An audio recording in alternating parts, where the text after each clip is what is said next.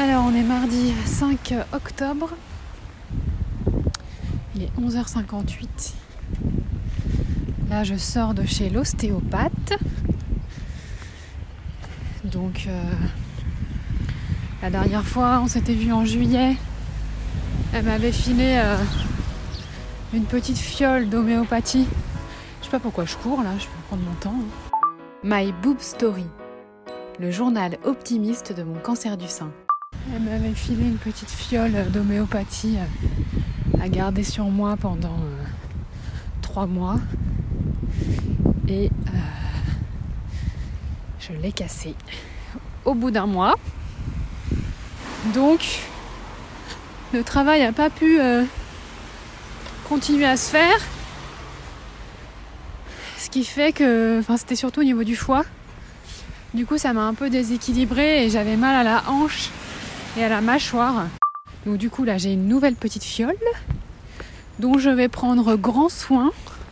Je pense que je vais euh, me faire une petite pochette pour pas la perdre. Hop.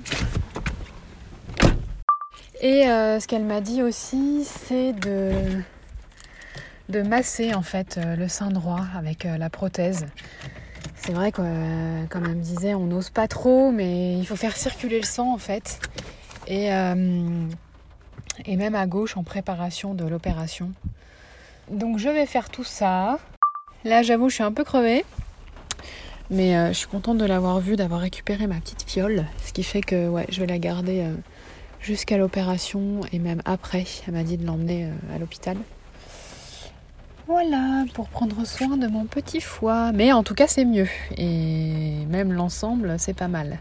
Donc, euh, donc ça c'est cool de, c'est cool d'avoir ce suivi. Et elle m'a dit ouais on se revoit euh, ouais, trois à six mois après, le, après l'opération, histoire de bien cicatriser et tout ça. Sauf si pendant l'opération j'ai été mise dans une mauvaise position et que du coup j'ai des douleurs ou des trucs comme ça. Et j'ai eu encore l'évacuation de ce fameux tuyau là de, d'intubation. Euh, elle m'a dit que voilà, c'était une fois par séance, enfin c'était autant de fois que j'ai été intubée.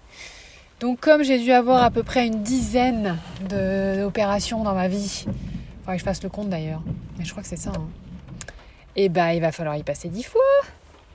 Donc voilà, affaire à suivre. Merci d'avoir écouté ce nouvel épisode de My Boob Story.